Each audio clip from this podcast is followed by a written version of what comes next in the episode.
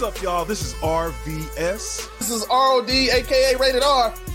And we are the We Coming for You cast, and we talk about pro wrestling from a black dude's perspective. Tell them what they can expect on this here podcast. Oh, we gonna give you all the raw and dirty and the everything black from AEW, WWE, Impact Wrestling, and any other wrestling in between. If you want your wrestling unfiltered, uncensored, and you want it raw, you need to subscribe to the We Come For You cast. Right here on SOLC Network. All right, man. Welcome back in another episode of the Sports Scenario, man. I'm excited about this one, man, as usual. It's your boy, Matt, man. We got Daryl over here again. Daryl's going to be running the pseudo Molly Curum today, the seat over there. This is fine. It's going to be love. But, man, I'm excited, man. We've been talking about this for a little while. I bumped into this brother a couple of months back, man, just parlaying a little bit, man. We rapped a little bit, got to know each other, man. But excited to have my man's Brandon Williams joining us here today, man. He's going to talk about a whole lot of different things and just give us the outlook, man. And we, you know what I'm saying, we're going to try to make this be a thing. We're going to try to do this for y'all more often, man. So, B, what's the word, man? Man, it's a pleasure to be here, finally getting to hop on with you brothers. I've been looking at the content, just a vast array of content. I'm excited about it.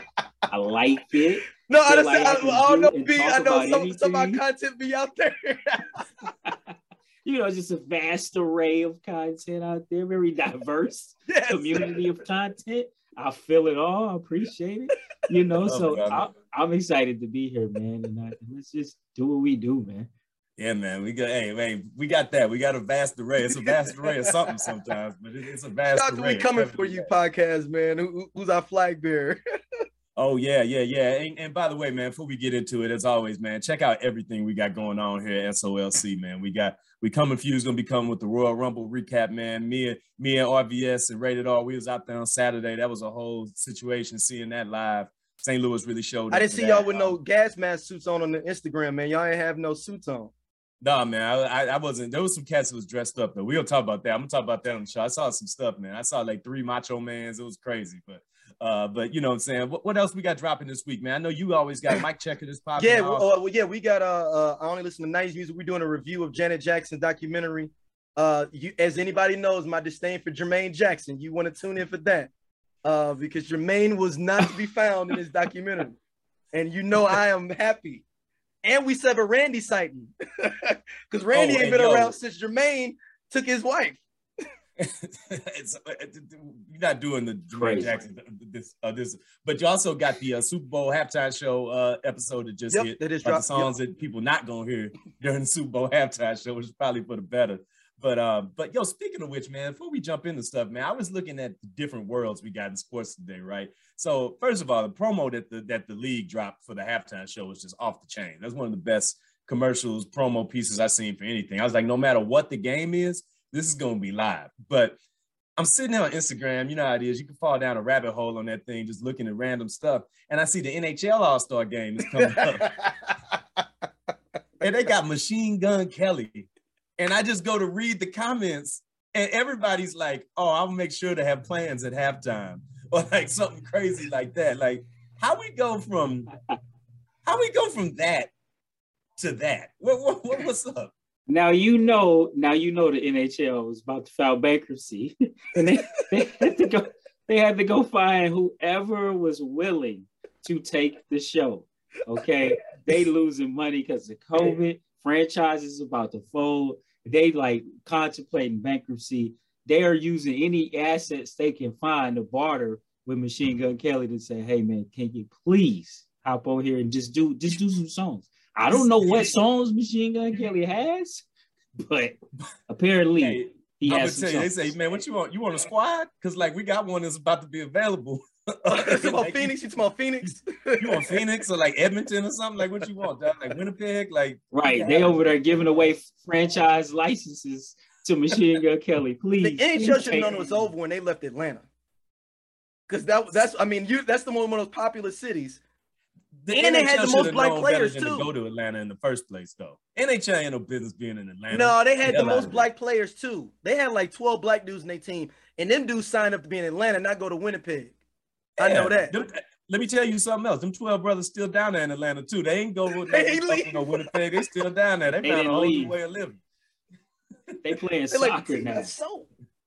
Yo, Atlanta being a soccer mecca is like legit one of the things I look at. I'm just like, anything's possible. Like KG level, anything's possible. Full arm extension. Like they say we got a sold out soccer game, man. The soccer is drawing more than the Falcons in Atlanta. At the Mercedes-Benz Dome. Yeah. So like the Falcons are like the third or fourth show in town down there, which is wild. So it's because the Hawks is coming United, up too. It's like the Braves, then United. Is it the Hawks then the Falcons? I mean, yeah, it might be, man. Them Falcons let you down though, man. I understand where Atlanta at with that, man, because you know, you think about a hard team to follow. The Atlanta Falcons, man. You had Michael Vick. You had sensational, this exciting team down there. You snuck in the Super Bowl back in the day before that with Chris Chandler. Crazy ass turnout that year. And now you got Matt Ryan for the last 45 years. They're cursed though, man. Didn't the man of the year end up getting caught with a prostitute the night before the Super Bowl? That would be accurate. Yes, that happened.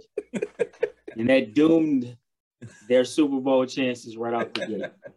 It was like, come on, man. They knew they was going to win. You finally get there, bro. You could have did that in Atlanta. Why did you come out here doing it? Where was they? Where were they at? Where were they at? It probably was in San Diego. That it sounded like it feel like a San Diego or something. Wait, the Super Bowl? Yeah, that year. Where was that Super Bowl at? That was the oh God, where was that one at? Was that Minnesota? No. It was definitely on the coast. It definitely was in either LA or San Diego. All right, we got Miami. It was Miami. Was it Miami? I think it was Miami. I mean, you got a 50, but you got a probably about 40% chance of getting right if you say the Super Bowl is in Miami or New Orleans. It was Miami. Yep, that's what I'm saying. Miami, New Orleans, or LA, San Diego. It's no. Why did you come down to Miami to do that? So you could have did that when you got back home. Easily. So this conversation right here, I'm putting a pin on this, but we're gonna come back another episode and do this because B, I want for you to weigh in on our city rankings. We did all 32 teams in the league. We did a tournament on the best and the worst cities to be there in draft order, and we took it all the way through the playoffs, got all the way down to the finals. But I need your takeaway, your experience as well. Well, we had the blackest cities. Yes, the blackest. Okay. Cities. Okay. The winner was the Detroit Lions. Oh, my God. I think it was Detroit versus Houston in the Super Bowl, yeah. I think. But we're going to see, man. That further lets me know. But, man, let's jump into it, man. So, yo, like, again, brother, I'm excited, man, to have you on board, have you here contributing on the network, man. You know, we got a lot of dope people, man, but I think your perspective is going to be one that's going to add a lot to the conversation that we do here in the program. D, tell folks, I know folks are going to have feedback for this, man. Before we hop in this, tell folks about how they can connect with us and where to get them questions into us. Yeah, and make sure you email us, solcnetwork@gmail.com or sportsscenario@gmail.com to check out, to email Matt any questions about Sports Scenario. So, all right, man. Absolutely, man. So, look, man, I mean, you got a life story in the game of football, man, and like how that's gone through, man. Kind of, you know, walk us through, man. I mean, we could go up to college, we can start in high school, man. Like, how did the game first connect with you, bro? And like, you know what I'm saying, got off the ground with you. Yeah, I mean, I started playing when I was 6 years old, Matthews-Dickey. Shout out. My mama just dropped me off up there and said, go do something, right? You know, so it started off at the summer camp. So I started off going to Matthews-Dickey summer camp. Then it was like, oh, you're going to play football. So then I started playing football, played football. You know, up in Matthews-Dickey, man, we only lost one game in six and a half, 7 years, man. So one game when we was 13, and then after, you know, then you remember who it was? We played a team in Tino's from Sarasota, Florida. Okay, and they were not 13 years old. These dudes had mustaches and beards, and they were huge, like for real, like real big. And we was like, yo, who is these dudes we playing? And we lost 6-7. We lost 6-7. I mean, it was a close game all the way to the end. And we went, and I ain't going to say this person's name, but this guy on the D-line, basically, they were on the 2-yard line. He did an ole and opened this big old hole and let them just walk right in. And it was a fourth down play. They scored a touchdown. We was winning 6-0 the whole game. They scored. And then they kicked a field goal because they were actually in high school. We wasn't kicking field goals at that time. So we tried, you know, we tried to do a 2-point. We didn't get it. We had 6. They kicked a field goal. They got 7. So, so they were like Bishop Sycamore, that team out of Ohio, but they were actually decent. These dudes was huge, bro. I mean, and I was playing running back and safety, man. I had to fill the alley on this dude who was probably like 5'9", 150 pounds at 13. No, and I was like 5'6", 122 pounds, coming downhill, filling alleys, just losing my life every time I had to hit this guy.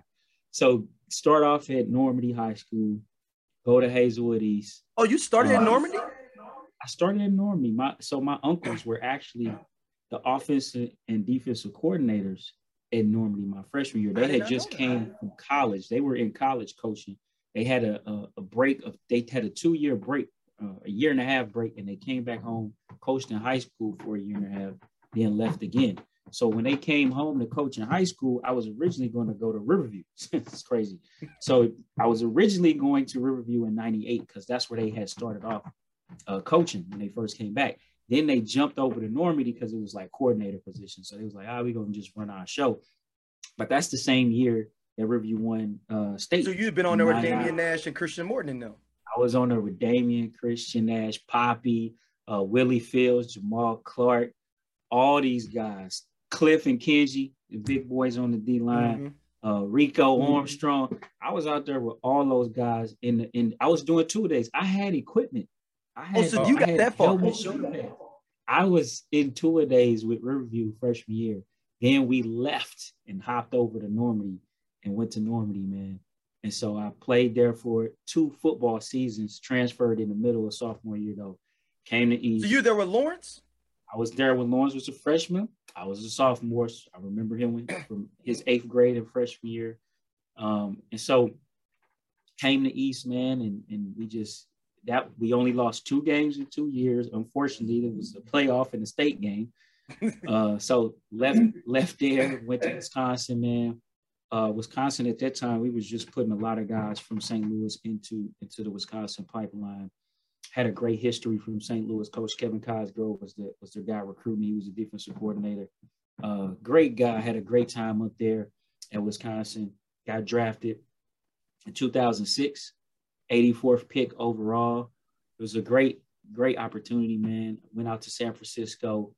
I don't think at the time they didn't really know what they wanted to do with me, right?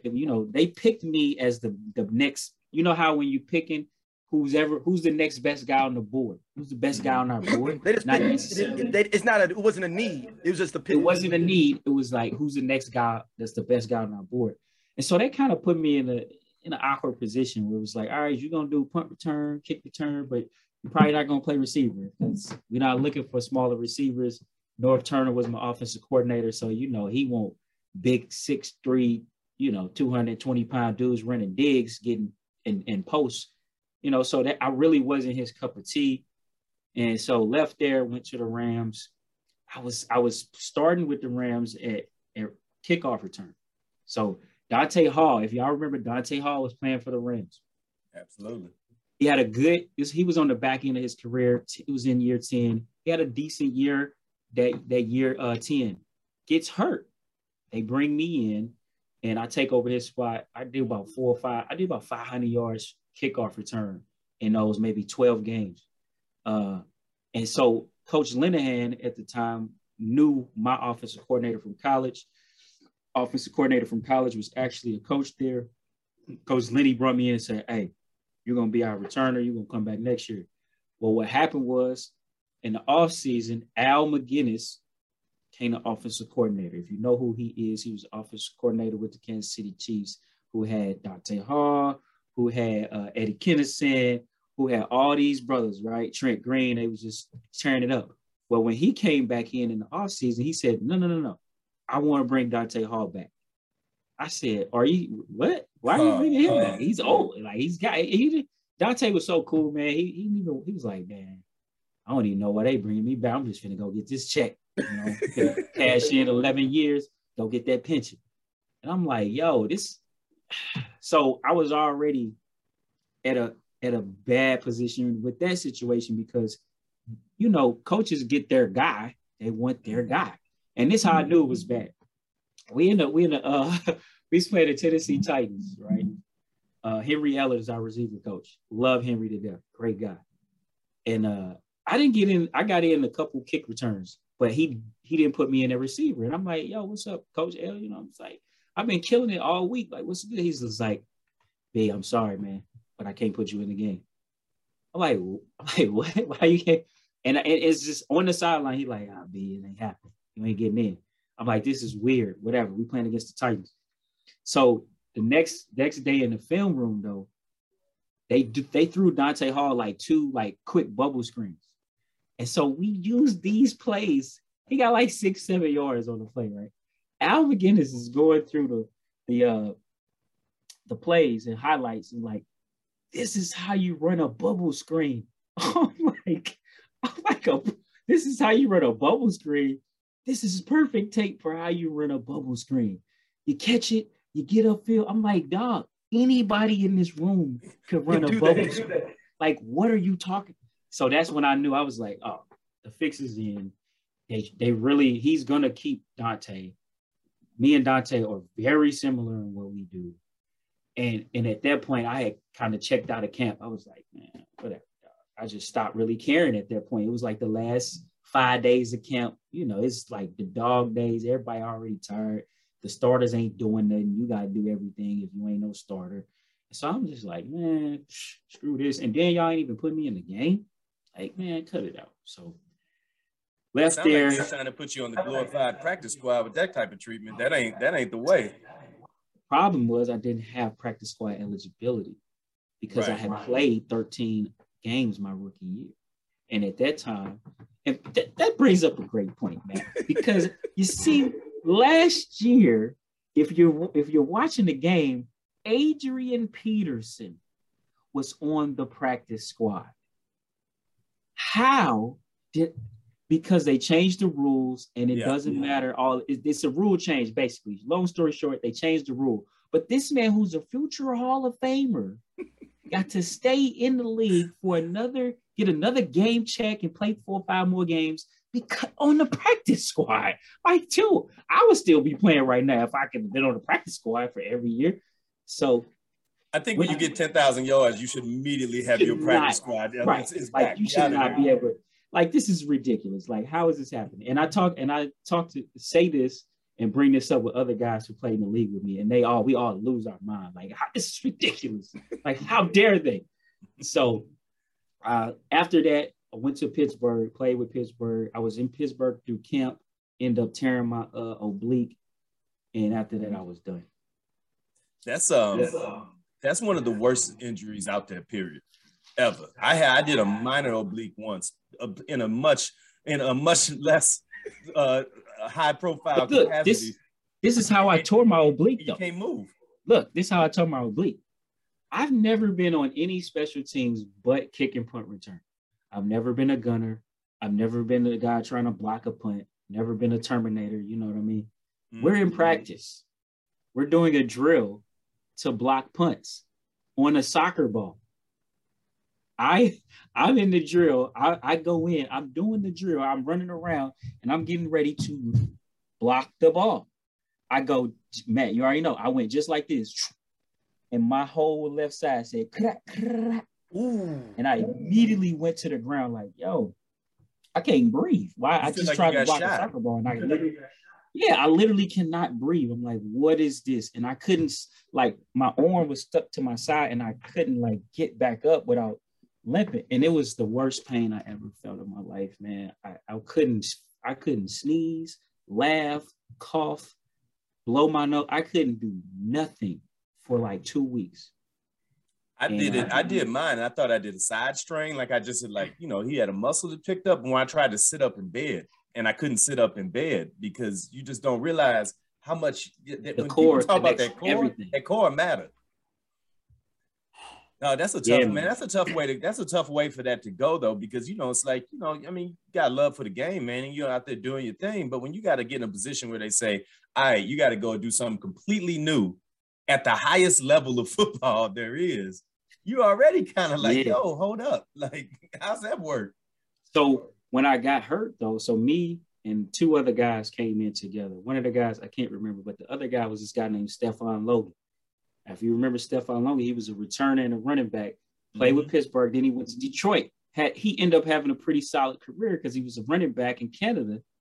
So it was me and him essentially competing. That week, I turned my stuff up. He runs a punt back for a touchdown in the first or second game of the preseason. And it was a wrap. And Coach Mike T was like, yo, I was like, but y'all didn't give me a chance to do it because I was injured. I missed so many days and trying to get back in the flow. And Mike T was like, yo, he just ate off your plate, bro. Mm. He ate off your plate. And I was like, what? And that's the hard part about the NFL, man, because, I mean, everybody always say, what it stand for, not for long. And and that's the tough thing about it is, man, is that you got so much competition, so few roster spots, even with the changes they've made in the league now. And it seems like it's a little bit easier to, kind of get at least a shot because they got, the IL changes and things like that. It just gets more people on a roster at a time. But, it could be one moment, what I'm saying? That changes up the entire thing. I think going back to what you were saying about the draft, it's like when you look at that third round, you're in that top 100, what I'm saying? People are really looking for guys in that range right there that they're going to wait to make a difference. But when you don't get with that, I think the point you make about Dante Hall is a great one. Obviously, Dante Hall is one of the great return men in league history, but he got with a guy and he had a sponsor going through the league. And that's why you see some guys stick around for as long as they do because they got a guy that they moving with. And I think you see that a lot in coaching, but you definitely see it with guys that are on the field too. Oh, 100%. Because my receiver coach my rookie year was one of the best guys in the business, Jerry Sullivan. He coached a lot of guys, Sean Jefferson, Anquan Bolden, a slew of guys. My rookie year, though, it was this guy, and I'm not going to say his name, but it was a guy who he had coached in Miami that he got to come to San Francisco. And he stayed on the roster for probably about 3 or 4 years. But that was his guy. He was a solid receiver. But in most scenarios, he would probably have gotten cut because he was an older guy who was just okay. He wasn't an impact player. And he was in year like 6 or 7. You know what I'm saying? So it was like, really? This is what we doing Randy, right now? You should have got some stuff on people, man. That's what you needed to do. I'm telling you, I swear some of these players, they got some on somebody's wife, they daughter, something. Bruh. Because like, ain't no way, bro. That's why I'll be like, yo, how is he still here? So, man, so after, after that happens and things get moved up there, man, what I'm saying? I think that one of the good things about it is if you do build those relationships, you show up well, folks, you can still have a way in the game and still be around it and have some different things. So you get to that point, you work the time to get to the league. You have a longer time in the league than a lot of people did. Have a lot of time out there doing it because a lot of folks come up to that first camp and that's it. They're going back to the house, what I'm saying? Right. But, you had that time out there. How do you get on your feet when you get done with that and say, what's next? What am I going to do at this point after that? It's tough, man. Everybody's process is a little different. But I'll say this, it takes 4 to 5 years, period. Mm. It takes 4 to 5 years mentally, emotionally. And then, because if you think about it, that 4 years I was in college was dedicated to football. It wasn't dedicated to life. So you need that. You need to essentially recreate and relive that 4.5 years. You sound like you're getting out of prison. Like you need 4 to 5 years to, you need to reacclimate yourself to real living, right? And how life really is supposed to be or could be. And so a person, you just think about it, a person who played in the league, they was a mid-level guy. They lead a league with, let's say you lead a league with $50,000. But it's a person who out of college went and worked at Microsoft. And they may have started at the low level, but 4 years in the game, they making 6 figures. Mm-hmm. You're not making anything. You're making zero. You just got this money in the bank. They may have a little money in the bank, but they making good money, right? So that is a hard reality and a hard pill to swallow when you think about it, right? And so it ain't just no, and I didn't have my degree at the time either. So that made it a lot harder. But so I had to go through this process of getting my degree, understanding that the degree is valuable and very important. And then what pathway did I want to take? Because I had an opportunity. See, you talk about moments in the game. I had an opportunity to go and be on the staff at Pittsburgh with the University of Pittsburgh with Coach Paul Chris, when he was there for 3 years, right? He called me and said, hey, I want you to come out here. This is funny, right? So today, Bobby Ingram just got announced as the offensive coordinator for Wisconsin Badgers, right? Today. Okay. Bobby Ingram was his receiver coach at the University of Pitt. He called me and said, hey, I want you to come be the assistant strength coach for a 1 year, but you're going to learn under Bobby. And then when Bobby leaves, you're going to take the receiver coach position from him. Well, 2 years later, he leaves, comes to Wisconsin. So I would have went to Wisconsin with him back at the crib, been the wide receiver coach, right? But what happened was he called me. In order to be a coach at Pitt, you got to have a degree. Oh. I was just going to say that. But as soon as he said that you got to be a coach, you had to have a degree. You had to have that degree. So, now, how common is that in NCAA? Is that a pretty regular rule? Is that kind of an institution? It's institutionally based. Okay. Some schools you have to have it. Some schools you may not have to have it. But Pitt just happened to be one of those schools where you needed that degree. But if you become a head coach or assistant coach, wouldn't you have to have a degree then? Like, wouldn't it kind of level you off from going like certain heights in general? Like, well, yeah, I would have went there, finished as a coach, but I would have been coaching, right? Okay. You know what I'm saying? But I wouldn't have kept it that way. I would have had to eventually get that degree to continue to move up the ranks or whatever. But I didn't even get that start because I didn't have it. If I'd have had that, they probably would be announcing me as the offensive coordinator of Wisconsin right now, or any other plethora of things. You could have moved all around. That was 2013. We're talking almost 10 years ago. You know, with my network and relationships, I could be anywhere, right? Mm-hmm. But that's just an example of a moment that's a life-changing moment that didn't happen because I wasn't in a position to be able to capitalize off of it just because. So we were talking on the show last week. Well, no, actually I did a spot on the Man Listen show with a shout out to Marvin, our own boy out of KC, just got a great show over there.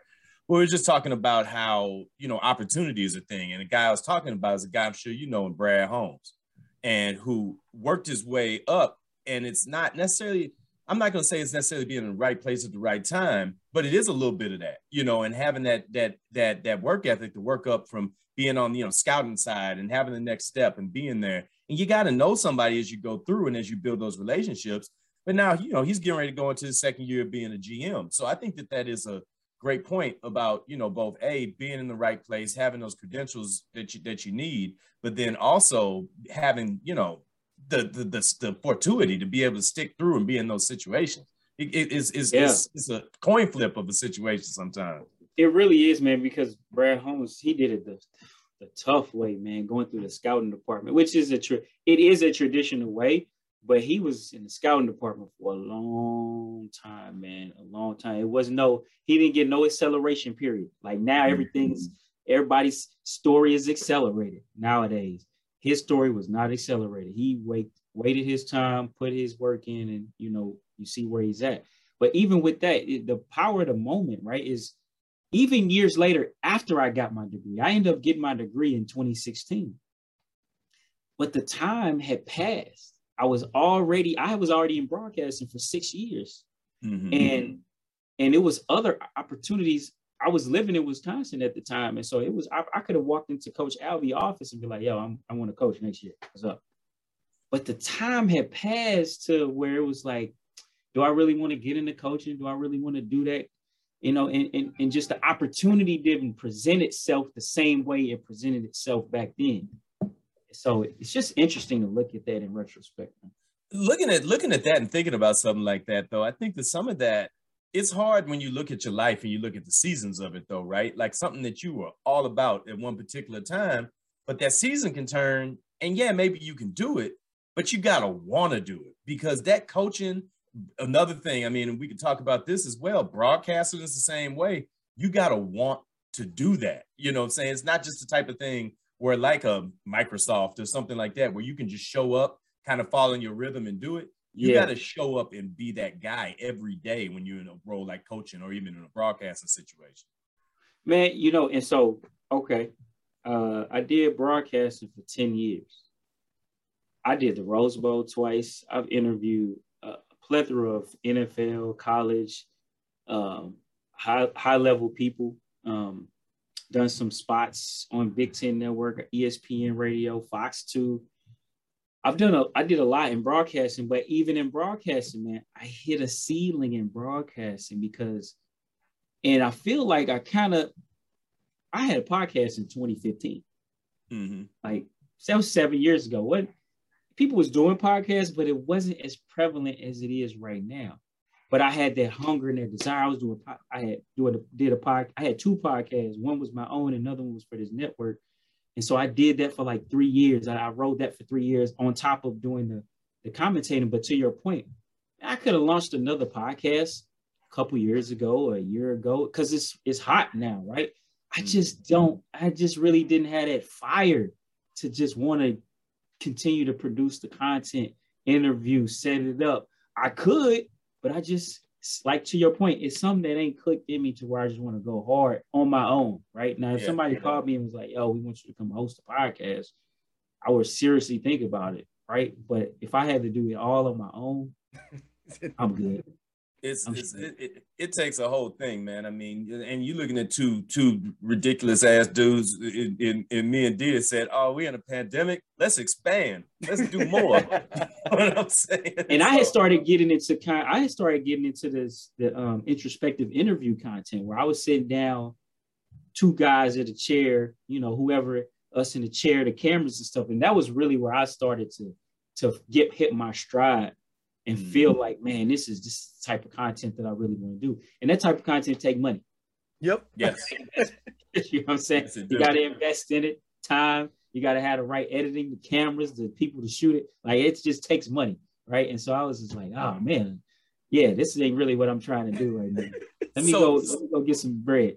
So a funny thing about it is that you got two types of people in journalism, though, right? You got people that is just like in college, grinding down, going through J school, doing all that. But there's a lot of other people too, that journalism can kind of just happen for you too, in some ways or another. You know, mine started with a WordPress blog and went to radio and is here and has done all sorts of different things. So like, how did the moment find you when journalism ended up being the thing that you slid into? So I was a broadcast major in college.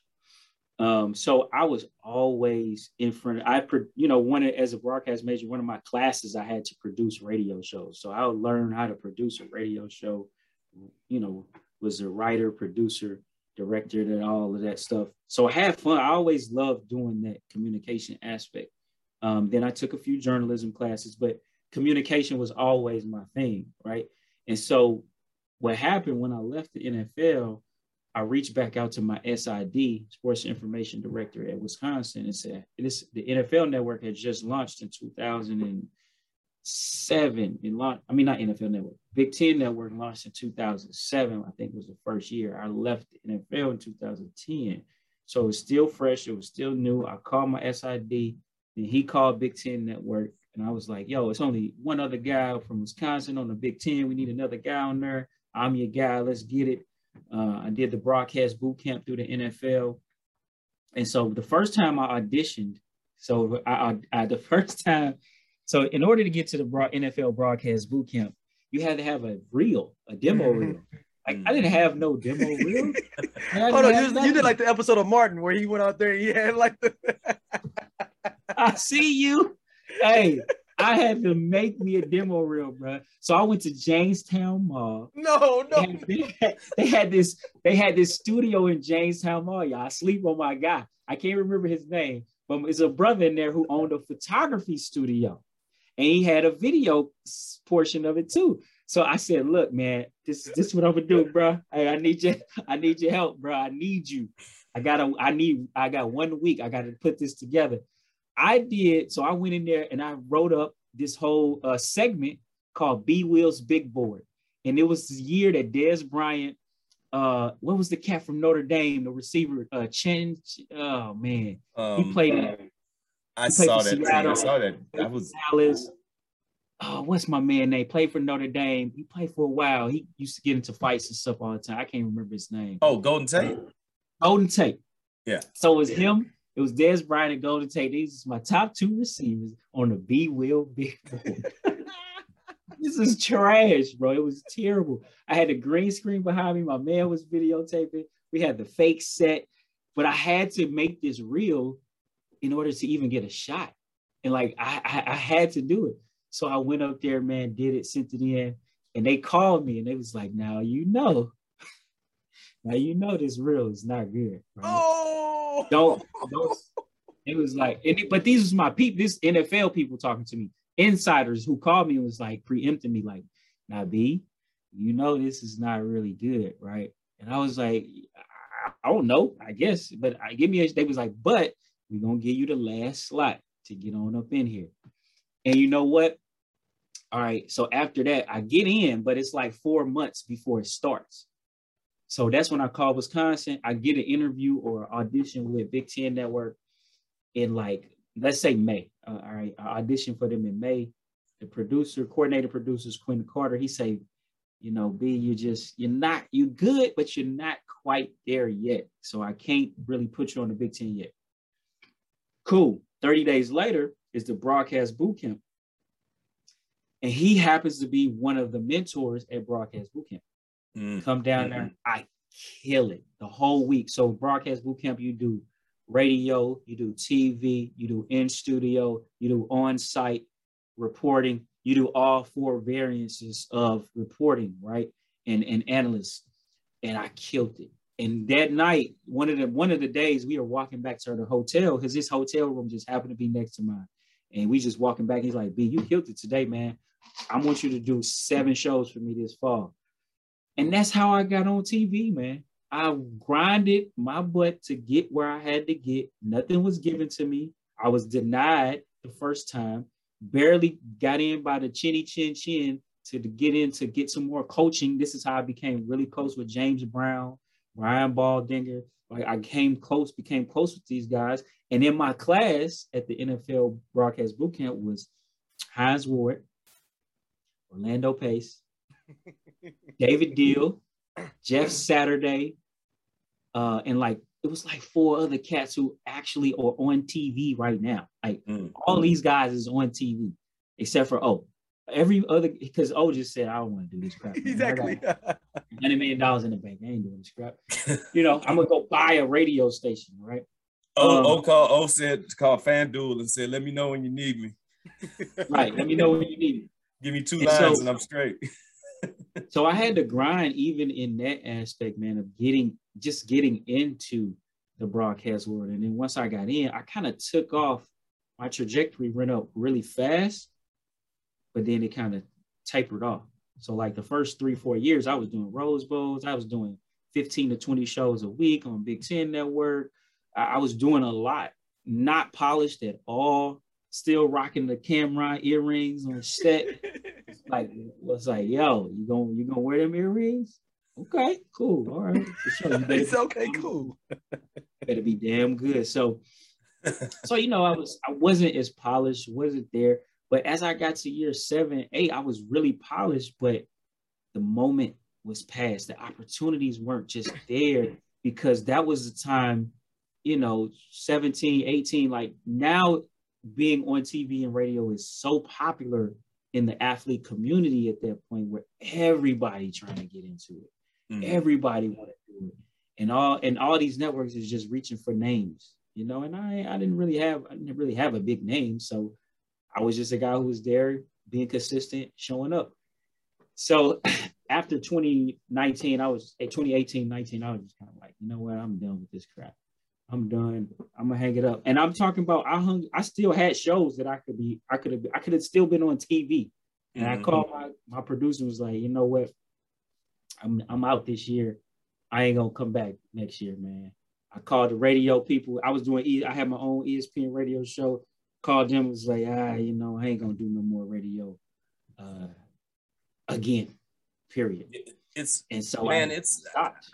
I think the thing that people kind of miss when you are doing radio, when you're doing that, because I mean, my first radio slot was 5 a.m. to 7 a.m., which is a 3:30 morning every day, because you got to get ready for that show. You got to know what's going on. But here's the catch-all, man. You gotta be plugged in. You got producers and things like that, but it will definitely show through if it's not your real insight on what's happening. If you're getting fed stuff and you're not doing the work on the back end, man, it's hard. And if you gotta watch 300 games a year to just be locked in on what it is that you're talking about, man, that's either got to get real lucrative or it's going to get real worrisome, because got to get real lucrative real fast.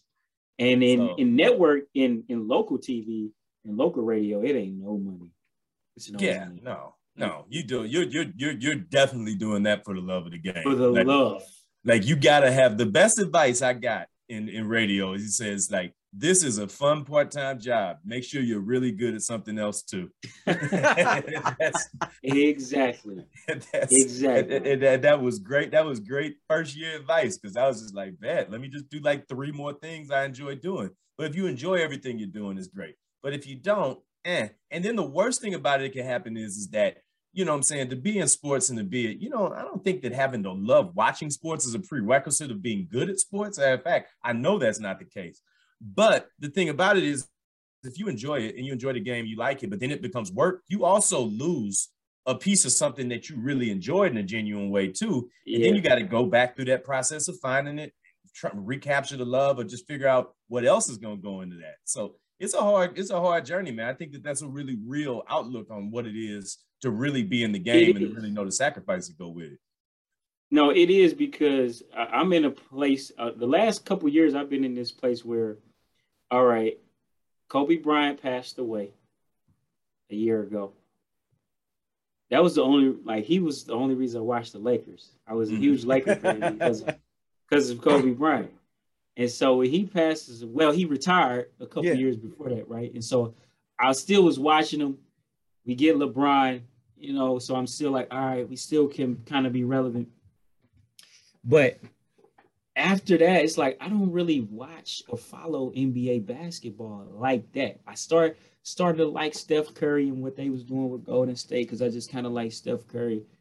But other than that, it's like, I'm not a super fan like I was. Mm-hmm. NFL, when the Rams left St. Louis, it wasn't like I was this huge Rams fan, but that's the team I covered. That's the team I played for. And so I had an affinity for that team, no matter what happened to them, who was on the team. I was watching, I was reading. But now that they're in LA and I'm back home in St. Louis, who's my team? I don't have a team anymore. So the last few years has been really odd for me when it comes to professional sports and just my fandom, right? So like, trying to get it back. What's it like, checking out the league? Like, do you watch it regularly? Like, do you, pop in, watch it here and there? Like, what's it like to be in the league, have that time there, then be out of it and be like, how am I going to engage with this now at this point? No, when you first get out of it, you watching it every day. You watching it religiously. You own it. You own it, bro. Like, it's a very small percentage of guys who just become turned off. Because it's like your body is still wired to kick off, pre-game, post-game, locker room, this what they doing. Your body just still wired in that manner. And you never kind of lose that until you really just, 7 years out, you just kind of like, it's cool. And then I had my brother played in the NFL too. So I was watching his games and watching for the love of him as well. And so that was another thing. I had a team because of whatever team he played for. That was my team, right? And so that's just kind of how that go. But you never lose it, man. But I don't watch it as intently. What I do watch is highlights. What I do go back and watch is a YouTube recap, like a 15-minute YouTube recap of a game. I watch that religiously, but I maybe get one or two games a weekend. I still watch a lot of college football, though. Okay. Let's see, and that's an awesome segue. You already know what I want to go into. Go for it, bro. NIL, man. I'm trying to figure out how to sponsor like a Division III like school with the for the SOLC network. Even I don't care if it's Lemoyne on whatever. We're trying to get on their jerseys. What would NIL have been for you? And kind of like, do you envision like what it would have been? Is it so far away from you? You couldn't even envision how NIL would have been for you. Man, NIL for a guy like me who ended up freshman year being a freshman All-American, broke the freshman record for most catches in a season, broke the freshman record for kick return yard. I had broke all these records as a freshman. So sophomore year would have been bananas. You would have caked up. I would have been caked up. And I wouldn't have had to leave the state of Wisconsin to get caked up. I would have been getting chunked off by people in Wisconsin, mm-hmm. right? I wouldn't need no national deal. Give me a Wisconsin deal and be good. I need a car. We gonna get that. You know what I'm saying? I need an apartment. Hey, no, I don't need no apartment because the school paying for that. I need something else. I don't want to live. No, I need a car. I need a check. But see, you make a good point though, man. Like when I remember, what was it? It had to be 8 months ago. People talking about Luther Burden decommitting, you know, and being out there. And he's number one wide receiver in the country. You know what I'm saying? I mean, that's gonna be a sweepstakes now with the way that goes. But when people is like, he's not going to go to Mizzou, he's going to go to Georgia, go to this, I say that at-home money is going to come from all over the place. So one thing I've thought, and I'm curious, you know, what you say about Wisconsin, what that looks like, is how do you think that access to NIL money on that local level, on that regional level, could impact national recruiting? It could impact it big time. I mean, even from a, you know, HBCU standpoint as well, smaller school standpoint, because every school has donors. Mm-hmm. Every school got big pocket alumni, and if a school is smart, they'll build out an NIL division. You only need one person to run it, 3 or 4 people that's helping with social media, helping with vetting deals, helping with the compliance aspect of it. And now we're going out, reaching out to our alumni donor base and saying, hey, you got a podcast network you want to sponsor this, let's do it. Because it's definitely out there and it's definitely opportunities. And now it actually, people was like, this is going to make the Power Five even more powerful. I'm like, not really. Don't have to. Yeah, because I could be a smaller school. If I'm a school like Lindenwood, you know, let's use Lindenwood, for example. They're right in the middle. They're a powerhouse in their division. Mm-hmm. They're pretty successful in their division. If it's a kid that's local here to the St. Louis area, and he's not going, you know, he ain't going to Georgia, but you competing against Northern Iowa, a MAC school or something like that, oh, bro, we can chunk you off for $25K a year. You might as well come here. We're going to get 2 or 3 deals for you. We're going to chunk you off this amount of dollars a year, and it's all above board and legal. We're going to put you in gear. We're going to get you a whip. Like, let's go. What's up? Or you can go over there and you're not going to get none of these deals because you're just a big, small fish in a big pond. Mm-hmm. And that's just how it is. You can use it as a recruiting tool but most institutions don't get caught up to the game fast enough. The thing is, the only advantage of the Power Five is they're going to acclimate to the game faster because they was already. Right. It's just making our thing legal now. Thank you. But that's the only advantage. Right. That's the only advantage. So what, like with the NIL money coming into play, that's one thing. But then with the NCAA changing over the rules as far as the transfer portal and how quickly that blew up at the same time, it feels a little bit like we got a free fall, like a Royal Rumble in college football right now, where, you know, Daryl, you joke about it. You know, you say that somebody can play a different school every year, have a different situation going on. But in reality, you can't play for 3 schools in 5 years. So like the question I asked you about that is though, is like, how do you think these 2 things happening at once? Like, are we seeing like a very raw version of it right now that's going to get refined, or is it going to kind of stay like this? It's most certainly going to get refined because a lot of these transfers at this point are driven by it's a new opportunity. I can I can recapture a market on my NIL, or I could go here. And I think the NCAA, once again, they're screwing us because they did this on purpose, man. Oh, y'all want it to be a free fall? Well, we're gonna make everything a free fall. Now y'all looking crazy, right? Mm-hmm. And they just have no culpability for anything. They just don't take ownership of anything now. And it's like, come on, man, like be the structure that you're supposed to be and put some structure around this transfer stuff, because it doesn't really make sense. A lot of these guys doing this stuff. I mean, you see the kid, and I hope he go to Wisconsin, but the kid, Caleb Williams, why are you leaving Oklahoma? You beat out the starter.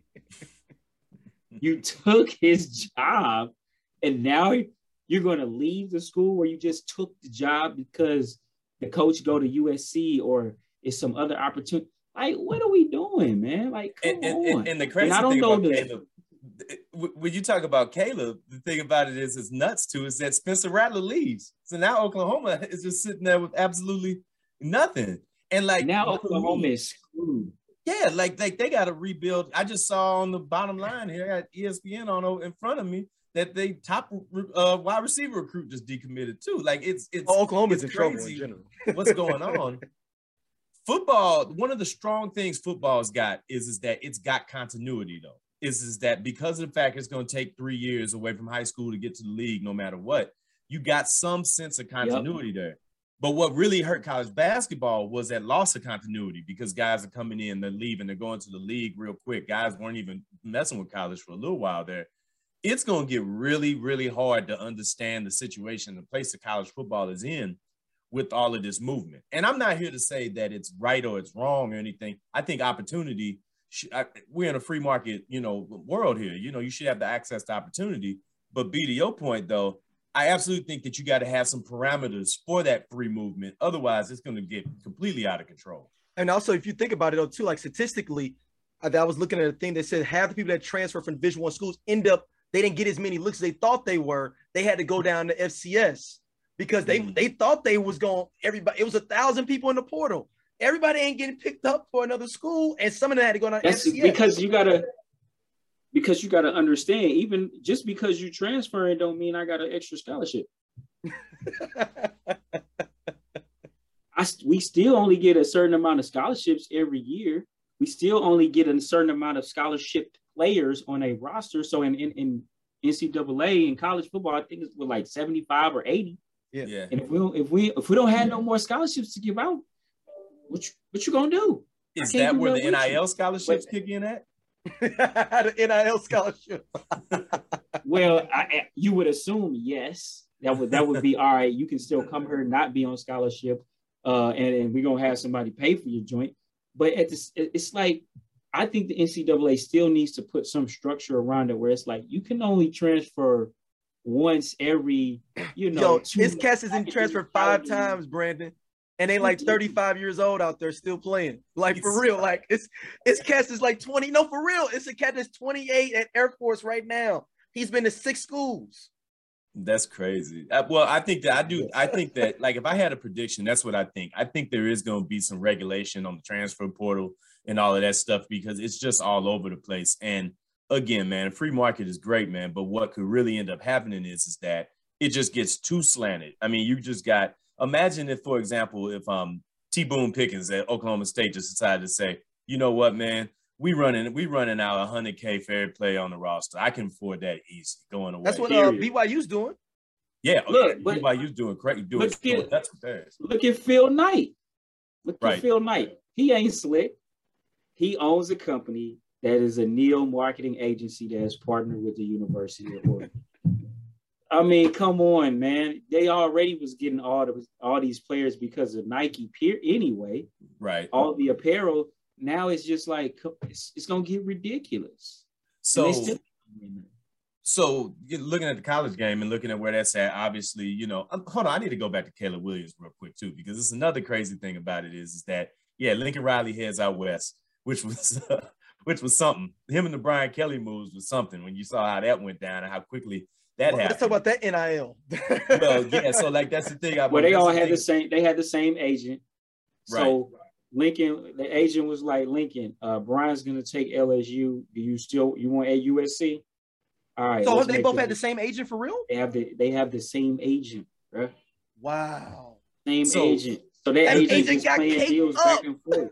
Because he got the fee for the contract signed on two people. Oh. Only cat that made out better than him was them lawyers that settled that Kroenke lawsuit. Who got that 236? But and, there's one more player that's gonna get he's gonna get caked up. Shout out to Mbappe's and he's Haaland's agent too in soccer. Yeah, I mean, dude, get 800K and for both of them. Yeah, that's nuts. But what was the thing I was about to say? Yeah, but I mean, you know, the thing I think about it is that I ask you this. What's a better job right now? College coach or NFL coach? Ooh, good question. All the buzz is around NFL, but all the money look like it's in college. If you had like the fantasy like thing, like, you know, NCAA football, and you literally can jump into the game and become that coach and run an NCAA football program, or go into the Madden and become a Madden coach, which one you picking? I'm probably going to. You get to run your program, B. It's just like the game. You literally just get to jump into the game and run your own program. Do I get full autonomy in the NFL? I mean, it's just like the game. You get to do whatever you want. You get your recruiting. No. That's a good question though, because the game is advanced now. There's a GM and there's a coach mode in the game now. Like, so you want the GM seat and the coach seat in the NFL? No, you got to be. You calling the shots. You calling the shots on field. You got a less need. You got a less need. I would go to college. All right, because you can build a bigger rapport and get more leeway. That's the only reason. That's the only. I mean, the money is gonna be better, and I can in college I can hire my own staff. In the NFL, it's a little bit more politics with who you can hire, who you want to bring on the staff, right? But in the NFL, I mean, in the college game, I can have both of y'all come on the staff and we win it, whatever we want to do. And your level of winnability, like if you at a certain school and you can go 9-4 every year, you keep your job for 20 years if you want to. Shout out to Kirk Ferentz. More opportunity for longevity, man. The king of longevity, Kirk Ferentz, boy. Oh, he ain't going nowhere till he quit. And his son taking a job after him. If he wanted, yeah. He's on that Tom Osborne, Bill Snyder, Barry Alvarez playing. All of that, man. All of that. So while we talk about coaches, man, I wanted to get your thoughts on that too, man. We got 8 jobs opening in the NFL right now. You know what I'm saying? And there's been a lot of things being said about access for African American coaches and whatnot, what that looks like, you know, also for the GM seats, whatnot. I think you just made a really good point about saying like kind of how some of the politics happen around those coaching seats and things like that. What are your thoughts on what that access piece is looking like right now though? Like in the direction the league is going in, you know, especially after having I think an underwhelming would be to put it mildly showing last year as far as getting more African Americans on the sidelines. How do you see that going through the league right now? I don't see any change, like any real change, right? It's a lot of things that are being done for show. It's still a relationship business at the end of the day. So you can't orchestrate undoing mindsets. It's no way to structurally undo someone's mindset and how they really think and who they associate with. And so that's the hard thing about saying, all right, we need to get more Black coaches in the NFL. We need to get more Black GMs in the NFL. The only way that happens is if we have more Black owners of teams. That's the only way that happens. About the Robert Smith, get the Broncos. And look, when I first seen that, I thought that, that's a headline. They not selling that team to this brother. It ain't happening. That's a headline. That's a good headline for him and for them. It's really it does double duty. It does double duty. That's a great headline for the Broncos. Hey, we're entertaining. Yeah, okay. But for him as a businessman, he has another, hey, I'm a billionaire. I want to buy this team, put it out in the press. we don't know if he's had real conversations about this. Like, come on now. And, you know, I think he's from there. He's from Denver. He's from Denver. Hey, let's build up some PR. And now I'm the next black guy who they don't let get an NFL team, but here's this other deal that I scooped up, right? Here's this other team, this soccer team or this expansion team that I was able to get a minority stake in. I didn't get full ownership, but now I hopped in and got some minority stake because they threw me some stuff, right? I thought that was really a PR grab, because if Peyton Manning and whatever group he put together don't buy that team, or I don't see that happening. I don't see that brother getting that team. Peyton lives out there now too, I believe, as well. Like amongst the places he got. And look, and who's the other owner of the other sports franchise teams in Denver? The Cronkies. You think they? Yeah, I rest my case. Yeah, that's that. It's I'm happy to see some of the opportunities. I think that the thing you make about ownership is everything, man. If you're calling shots, you can make them, man. You load the gun if you're calling shots, you know. But if you, you know, until then, you know, yeah, it's going to be all of these inches that feel like miles, you know what I mean? And, you know, I start to see more brothers land in the GM seat. That's confident. That's moving forward. That's good. But you also got the other thing that's happening at the same time. And I think it's been slower to take in the NFL. But you also got a lot of other people. You got women who are saying, hey, I want my turn at the table as well. You get the pressure that happens with that. All of these different things that happen all at once. And then, you know, that progress that you're looking for in some areas is going to get buried. Like, I don't know. I don't know what's up with Eric Bieniemy. I'm tired of it kind of just being about Eric Bieniemy, because there's a lot of other people that are a lot of other black guys that are coaching, things like that. But I asked a question on our Facebook page, on the SOLC Sports and Culture page. I said, over under 1.5 brothers getting jobs as head coaches this offseason. This is when it was like 7 jobs open. Cats is like, oh, yeah, they're going to get past that. They're going to get past that. It's 4 open now. We doing this. This is going to drop on February 1st. It's 4 jobs right now. 1.5. What's the 4 jobs? It's right now it is Miami, Jacksonville, New Orleans, and, what's the last one? Houston. Damn, you know it ain't happening there. New Orleans may be the only place. Because of the culture of the city? Because of the culture. Because of that ownership, that family that owns it. They're really all about winning. They've been open to doing many things before. They own that basketball team that has had multiple African-American coaches of the Pelicans. So if any one of them I see, it would probably be New Orleans. Jacksonville, because Brian Leftwich. That's the only reason. Yeah. Jacksonville would have the upper hand because of Brian. That Byron Leftwich thing is getting hairy, too. I don't know how close you kept up to that over the last week. They announced he had the job and that Adrian Wilson was going to be coming. And now he's like, hold on, we need to talk to the guy that ended up being the Broncos coach about 5 hours later. I'm like, what's happening with this, man? Like, you can't be pump faking with that. But that still don't get us at over 1.5 though. No, it's only one of those spots are gonna have. But is Eric Bieniemy turning into Norm? This generation's Norm Child. Though? Wow, I don't know what was up with Norm Child. But like, remember he was like the offensive guru with everybody. He should have had a head coaching job. It was like, where is it? It's not about when, it's if, and then. It was gone, like literally. I don't. This is what need. I don't think anybody is saying for Eric Bieniemy it's about when. I don't think anybody's saying it. I think it's still a huge if for Eric Bieniemy. I don't think it's inevitable whenever it's going. No. That's only in our circles where we talk about he should be getting an opportunity and it's just a matter of time. But in the real NFL circles, it's like it's too bad. He didn't get no job. So, like, well, no matter what, at this point, you got three brothers that are out there that I think people is riding heavy for: Brian Flores, Eric Bieniemy, and Byron Leftwich. Well, it ain't. I'm telling you right now, I don't care what it is. It ain't about to be three brothers to fill up them last 4 jobs. So you call it what you will at this point. No, sir. We and you still have Leslie. still have Leslie Frazier. You still have Jim Caldwell.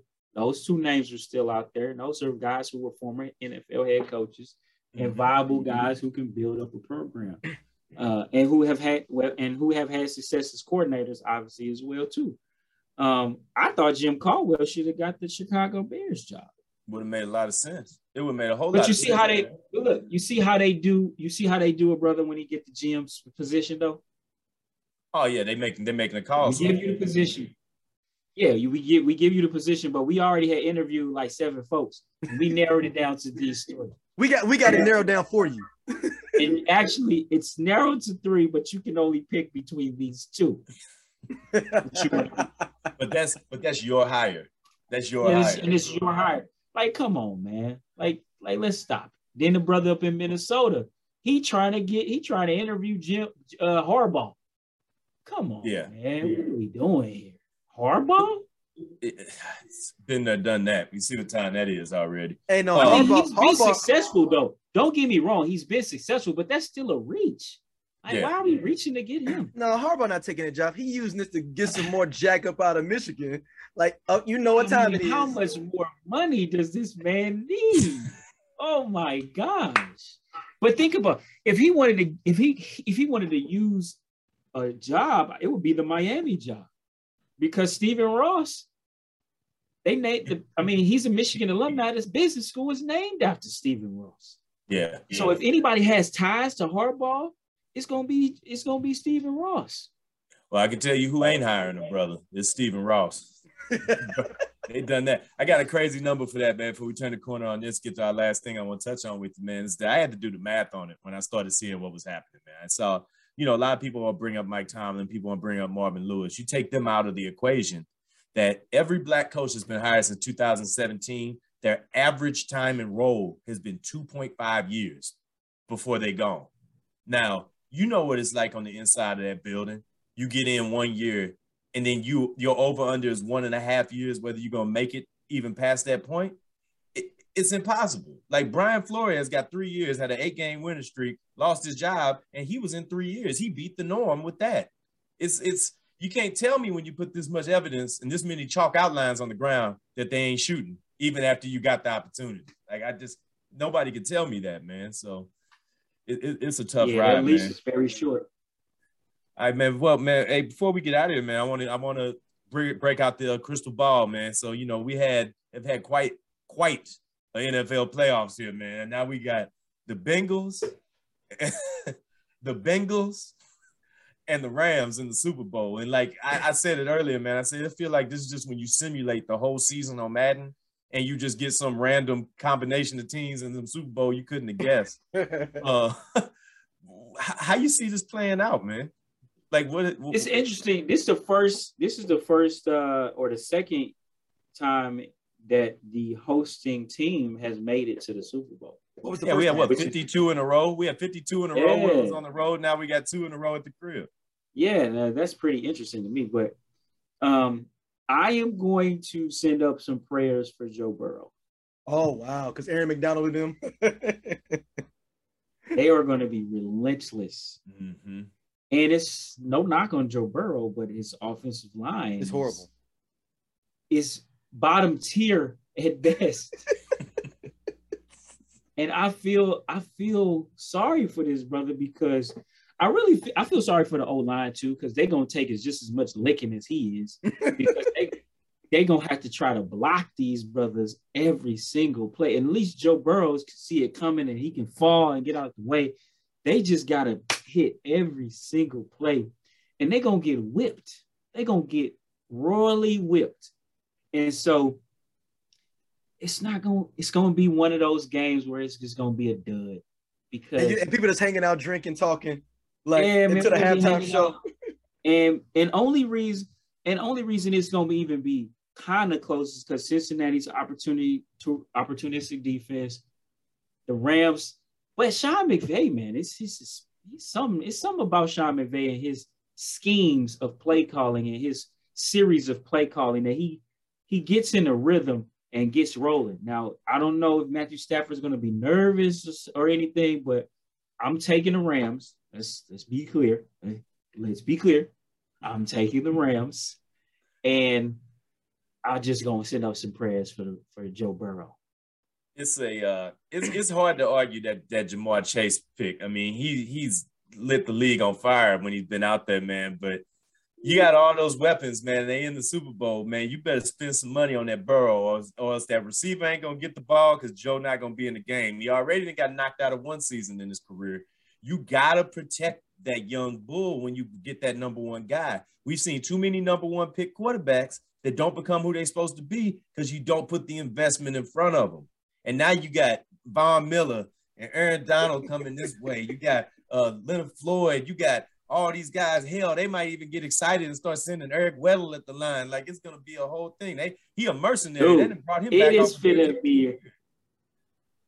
They throwing the kitchen sink at that boy. It's gonna be a target, man. Just like I feel you act like he a dude. Man. You act like he a dude walking into jail, just like he's a target. Hey, he is, man. Like, he is really walking into a prison. Like the last game, the Rams, when they played against the 49ers, that's the division rival. They know the Rams and they know each other so well. So, you know, Kyle Shanahan knows the right blocking schemes and the right plays to hit them with. Plus, the 49ers are a bigger, better offensive line. So they know what they're going to come with. So they were able to subdue a lot of the pressure. The Bengals ain't subduing nothing. This is finna be some smoke in this city, baby. How many? Give me a ballpark. What you think? Over under 9. Oof. They gave up 9 in the wild card round to the Titans. So you think the Titans defensive line ain't as good as the Rams defensive line? They tugged on Superman Cape on the broadcast yesterday too. But they said, I think it was what game was that? That was the Fox game. I think Aikman said, you know, we haven't heard very much from Aaron Donald. I'm like, that word gonna get back to him. He waiting a week. Hey, he's waiting. He waiting 2 weeks, and it's about to be on. Now, if Joe Burrow happens to do the unthinkable and win this, is he the new modern Joe Namath? No. Joe Namath, that's big praise. Joe Namath is a guy. I'm just saying, he's trying to do that swagger. With all you gotta do is wear a mink coat, and he will be Joe Namath. No, man, he still got a little ways to go. He's good. I tell you what, to take a team that was 4-11-1 last year, had the number one pick the year before that, had number 4 pick, now you're in the bowl, that says something about that team. And even with the point, you did all that with that line, you know what I mean? And with somebody, that defense wasn't burning the world down all year either, but they went and drafted a good kicker. They got a guy in there that can fill in for when they don't get all the way through. You got Burrow. You got a real nice receiving corps, but they just lost their tight end. That's going to be a hurdle for them too, especially when you got them blocking assignments. Yeah, you know what I mean. That's going to be tough. It's tough. Looking at that AFC game yesterday, I don't know if I've seen a top-notch guy like Mahomes and things like that. It was just like they just stopped working, you know. But the credit got to go to the Bengals for making some of that happen too, though. So, well, what happened at the end of the half when they didn't get any points? That really took a lot of wind out of their sail.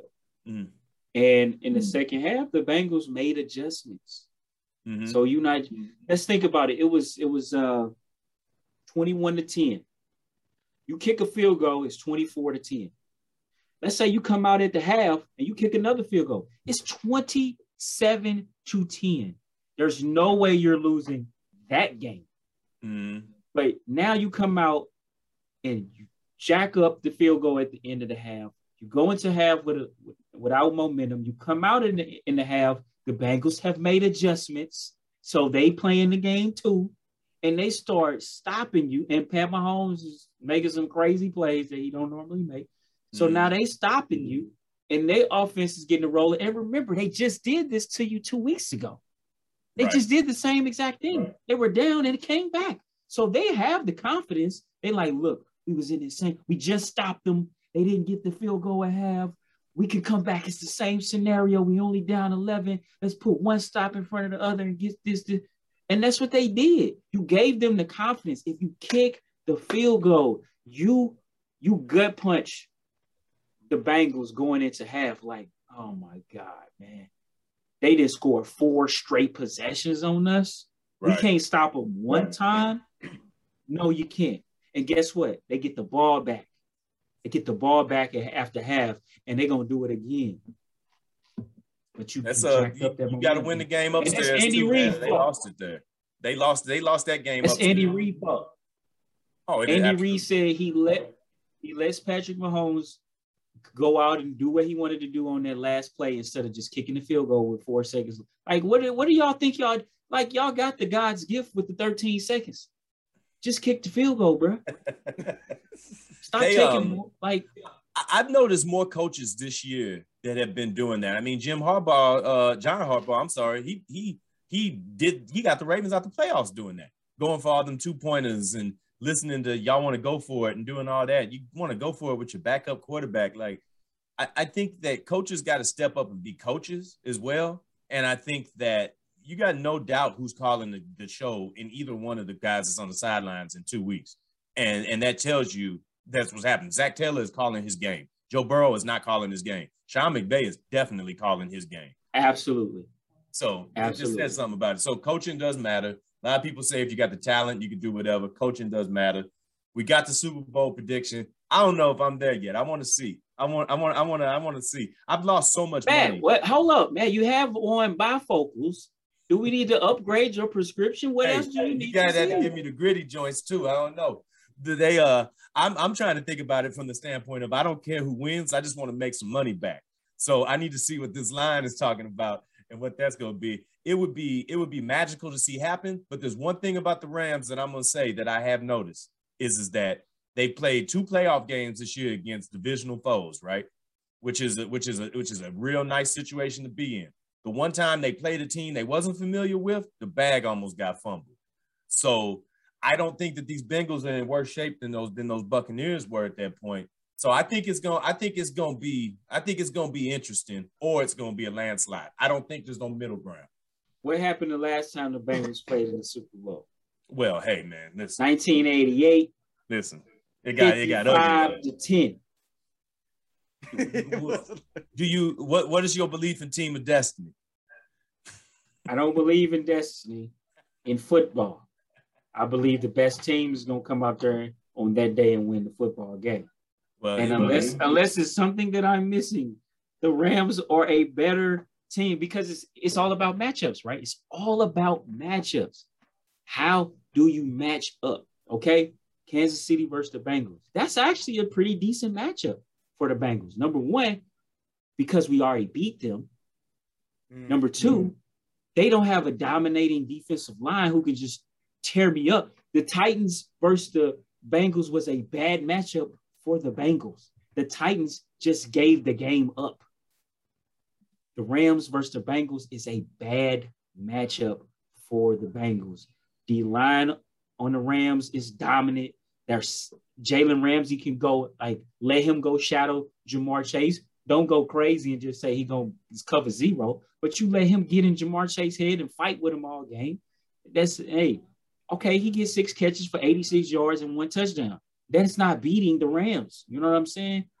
Offensively, the Rams are a very solid, very good football team. They're playing at a high level right now.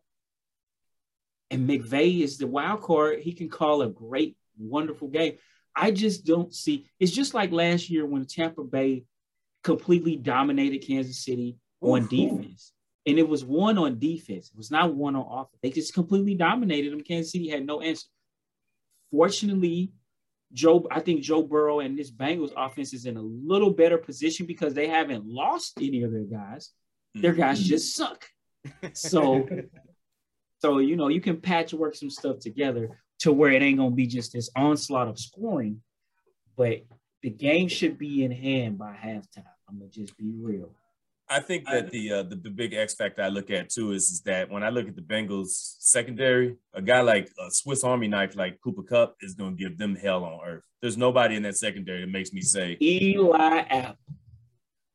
If they put him anywhere close to him, if they put Eli Apple anywhere close to Cooper Kupp, I want to see everybody's bank records on the Bengals. Somebody's on the tape. I need a January 6th committee to research what happened if that's the game plan. They come all out. Right. So now we get OBJ versus Eli Apple. It's ugly. You know they did that in practice a few times with the Giants. Yeah, you're right. You're right. Yeah, I'm betting the over. All right, there it is. Hey, my brother. Hey, man, I appreciate you taking the time with us, man. I hope we get a chance to do this very frequently, man, more often, man. Get a chance to chop it up. Talk about the game, man. Talk about the realities of it, everything that go into it, man. What you got going on, man? We always going to let people, you know what I'm saying, know where they can connect with folks and see what they got going on as well. Yeah, I mean, people can follow me on Instagram and Twitter at I am Brandon MW on both spots. Also, I'm about to launch this watch brand, man, Bravado, brvdbrands.com, brvdbrands with an s.com. Go get on that email list. Reserve your watch. Hop on the email list. You get $400 off once we actually go and launch sometime this year. Been working on this for about a year and some change, man. So it should be really good. Been getting really good feedback on my designs and everything like that. So you ever design on watches, man? I didn't know this. Me? Bravado Brands, man. Your life, your legacy. It's a full men's lifestyle brand. The watch is the first piece coming out. We're going to hit you with a fragrance. We're going to hit you with some shades. We're going to hit you with some leather accessories, you know, a wallet, a belt. All like Eddie Murphy leather? Eddie Murphy leather? Oh, real deal. That's why the full leather suit looking like I'm not the full leather suit. No. If you want to get the full leather suit, that looks good on you. I will not be rocking a full leather suit. I'm rocking accessories. That's about it. But brvdbrands.com, man, go check that out. And also on Instagram is BRVD Brands on Instagram as well, man. Go check out what we got going on. It's the first Black-owned luxury watch brand out of St. Louis, man. So we're gonna have some fun with it. That's what's up, man. We'll get those links up for everybody over on the social. Yeah. We'll have it up on the meeting the show notes as well. So absolutely. Well, man, we're gonna let this game get in the books. I feel like we gotta circle back around. I feel like you're going to be at that point and be like, what did I tell you is going to happen? I'm going to tell you. I thought, but they still showed up. They showed up 1 point light on me, so I still didn't make no cash. But it's all good. I'll be all right. If Joe Burrow happens to get this done, how as we leave out, what would everybody say about this? Is the fix in? If Joe Burrow was Super Bowl, they would say the Rams completely dropped the bag, massive debacle. Aaron Donald would lose his mind if this happens. It would be after the last showing that they had there in the bowl. McVay would be the one that would be on the line if they took another L like that, because he went out and got his guy. He traded out what was his issue behind center and went and got the guy he wanted to. You're going to have to be on Jared Goff's suicide alert, though, when they get this thing off. And basically the only thing they changed was bringing him in, and then they went and got Vaughn. And then they got Odell for their new quarterback. They treating the step kid a lot better than the firstborn. So prayers up for Jared Goff as well, man, because it's going to be a tough, tough summer if that's how it goes down. He won't be in the league in 2 years. But B, man, much love, brother. We're going to get together again here soon, man. And for everybody that's tuning in, whether you're watching it on YouTube, whether you're listening to it on the podcast, man, much love to y'all as well. You can always follow us, SOLC Network, man. We're everywhere on Instagram. You got the – Daryl, hit them with the emails again. SOLCnetwork@gmail.com. SOLC Network on Facebook, Twitter, Instagram, all that good stuff. We everywhere. SOLC Sports and Culture page as well, Facebook page where we talk sports. Absolutely. And culture stuff in there. It's been pretty tame in there, so nice amount of people in there. Ain't nobody got the wild on yet, which is good. It's tough, man. It's a tough time for the state of Missouri today. You got the Rams. Because you was in there tripping. You got the Chiefs. The Chiefs bent the knee. It's tough. People. Hey, be how your moderator is in there starting shit. And how's the person that started the page moderator? Hey, man, shit. We were this close to having a truly all Missouri Super Bowl. We would have claimed the Rams back real quick. That would have been one of the most special events in the history of this city, the way the people would have been feeling about that. I'd love to see that. See where it's at. But hey, y'all, we appreciate y'all, man. Stay locked with us, man. Hit that subscribe if you haven't yet, man. Show love all the time, man. SLC Sports and Culture, man, on Facebook. SLC, Sports Scenario right here, man. Peace. We'll be back shortly.